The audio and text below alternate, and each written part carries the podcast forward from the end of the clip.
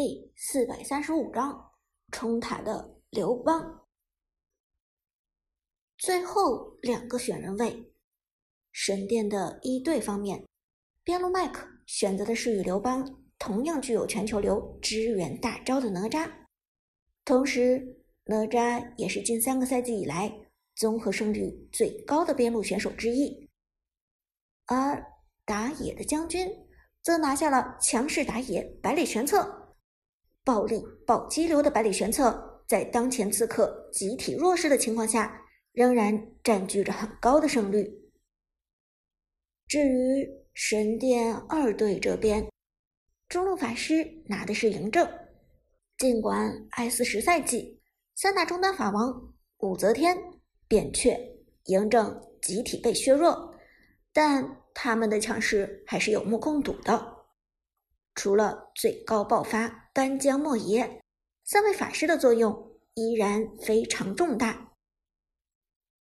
至于辅助，二队干脆拿了个白起出来，与神殿一队的对抗显然是一场逆风局，这一点毋庸置疑。而既然是逆风局，那么容错率就是最重要的因素了。没有谁比坦克的容错率更高。白起自然就是其中的佼佼者，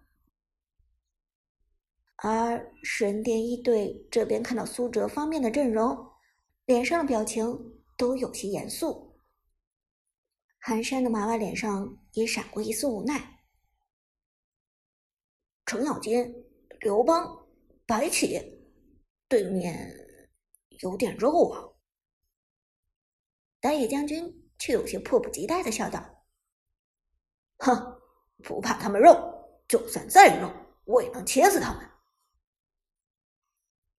选人结束，战斗开始。神殿战队为苏哲特地准备的试训赛，比赛双方是神殿战队的一队和苏哲领衔的二队。双方很快进入王者峡谷，而分路情况也一目了然。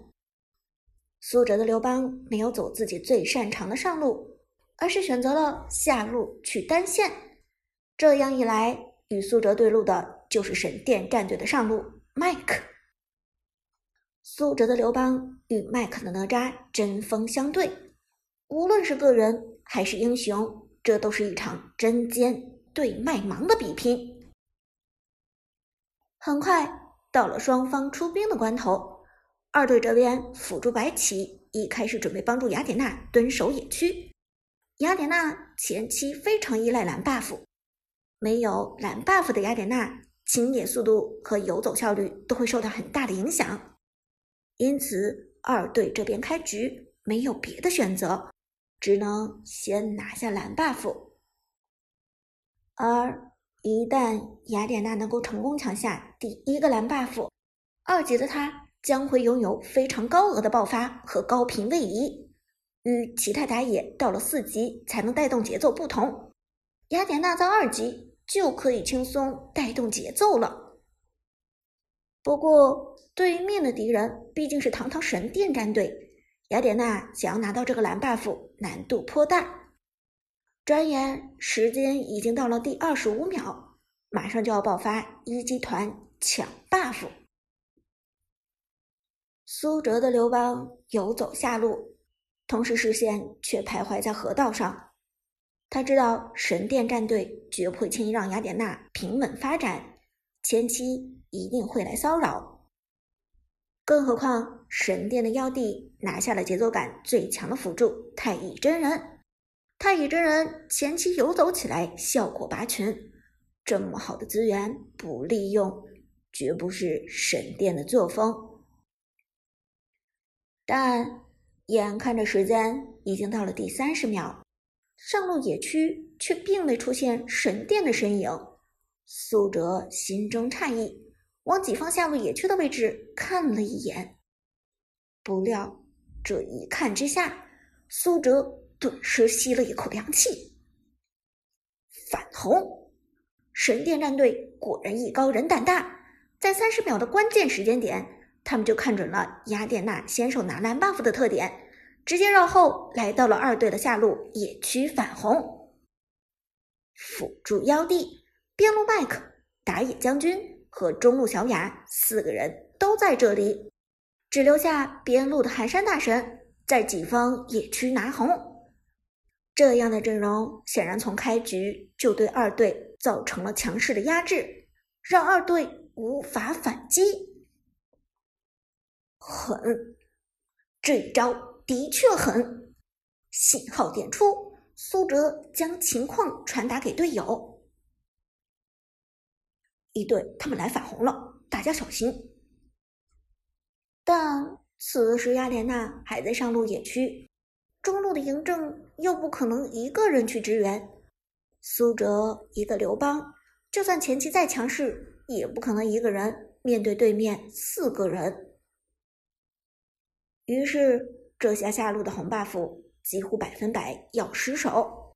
在这样的情况下，苏哲立即做出决断，趁着敌方清空自己的野区的时间，潜伏到神殿战队的上路野区。你们既然来反红，我就去反蓝，反正都是一个野区，换一个野区，至少将损失最小化。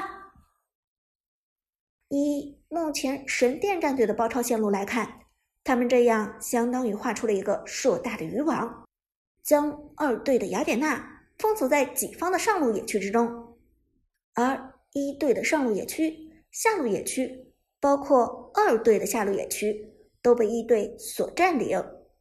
二队想要穿过这道渔网去大规模反蓝，根本就不可能。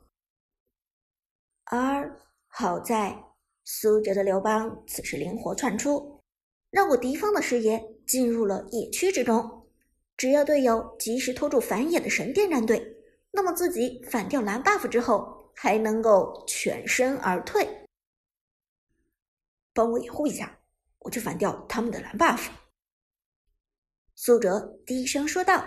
刘邦开始快速挥剑击杀蓝 buff，但他。毕竟是一个人势单力孤，而神殿战队的反野小分队有四个人，四个人的反野速度极快。在刘邦刚刚将蓝 buff 砍掉一半的时候，神殿战队的四个人已经清扫了整个野区。而看到刘邦不在线上，神殿的这些老油条们立即意识到了问题所在：刘邦不在线上。肯定就是去反野了。麦克嘴角露出一抹冷笑：“哼，这小子胆子不小，居然敢孤身来反野。”于是神殿战队四个人转身往己方野区走去，就等着包抄苏哲的刘邦拿下一血。看到这一幕。战场外的韩小军、伍兹和陈烨都替苏哲捏了把汗。这个位置包抄过去，苏哲根本就没有躲开的可能。苏哲也意识到敌方正在过来，连忙招呼队友道：“过来支援一下。”然而，二队的白起和雅典娜都是谨慎型选手。看到将军的百里玄策拿下了红 buff，谁都不敢上了。只有中路的嬴政勉强位移过去，放了一个一技能在路上。但说实话，他这一行动也只是聊胜于无，略微有一些小小的作用罢了。真正说起来，苏哲现在的处境还是无比危险，被四个人从河道包抄，几乎必死无疑。好在就在这时，苏哲的刘邦拿下了蓝 buff，升到二级。刘邦拥有了两个技能，但几乎就是同时，妖帝的太乙真人摇晃着炼丹炉从后面冲来。苏哲对不住了，妖帝沉声说道，快速朝着刘邦贴近过去。太乙真人带着一个一技能的加速效果。同时手上还有一个闪现，这样的速度追上刘邦并不是问题。同时，将军的百里玄策、麦克的哪吒和小雅的武则天同时封锁路径，刘邦根本无路可走。糟糕了，这下完蛋了！就连汉小军都皱眉说道。苏哲却是毫无退路。不料，就在这时，苏哲却做出了一个诡异的行为。他的刘邦非但没有趁着最后的机会朝着河道逃窜，反而转身朝着神殿战队的中路跑去，冲塔。这是大家看到苏哲行为之后的第一个判断。在被敌人包围、无路可走的时候，玩家往往会将自己的人头送给防御塔。而不是被敌人击杀，因为防御塔拿下的人头属于非正常死亡，这对己方的损失最低。所以看到苏哲的反应，大家都觉得刘邦是准备去冲塔了。但很快，大家就意识到了他们低估了苏哲。苏哲之所以往中路逃窜。是因为他找到了一条逃生的路径。此时，背后通往河道的路已经被神殿战队的四个人所封锁了。那么，唯一的生门就在中路，只有穿过中路，刘邦才有可能活下来。而就在神殿四人紧追不舍的时候，苏哲的刘邦开始了二技能的蓄力。穿墙，刘邦一道长距离位移，穿过了中路的墙。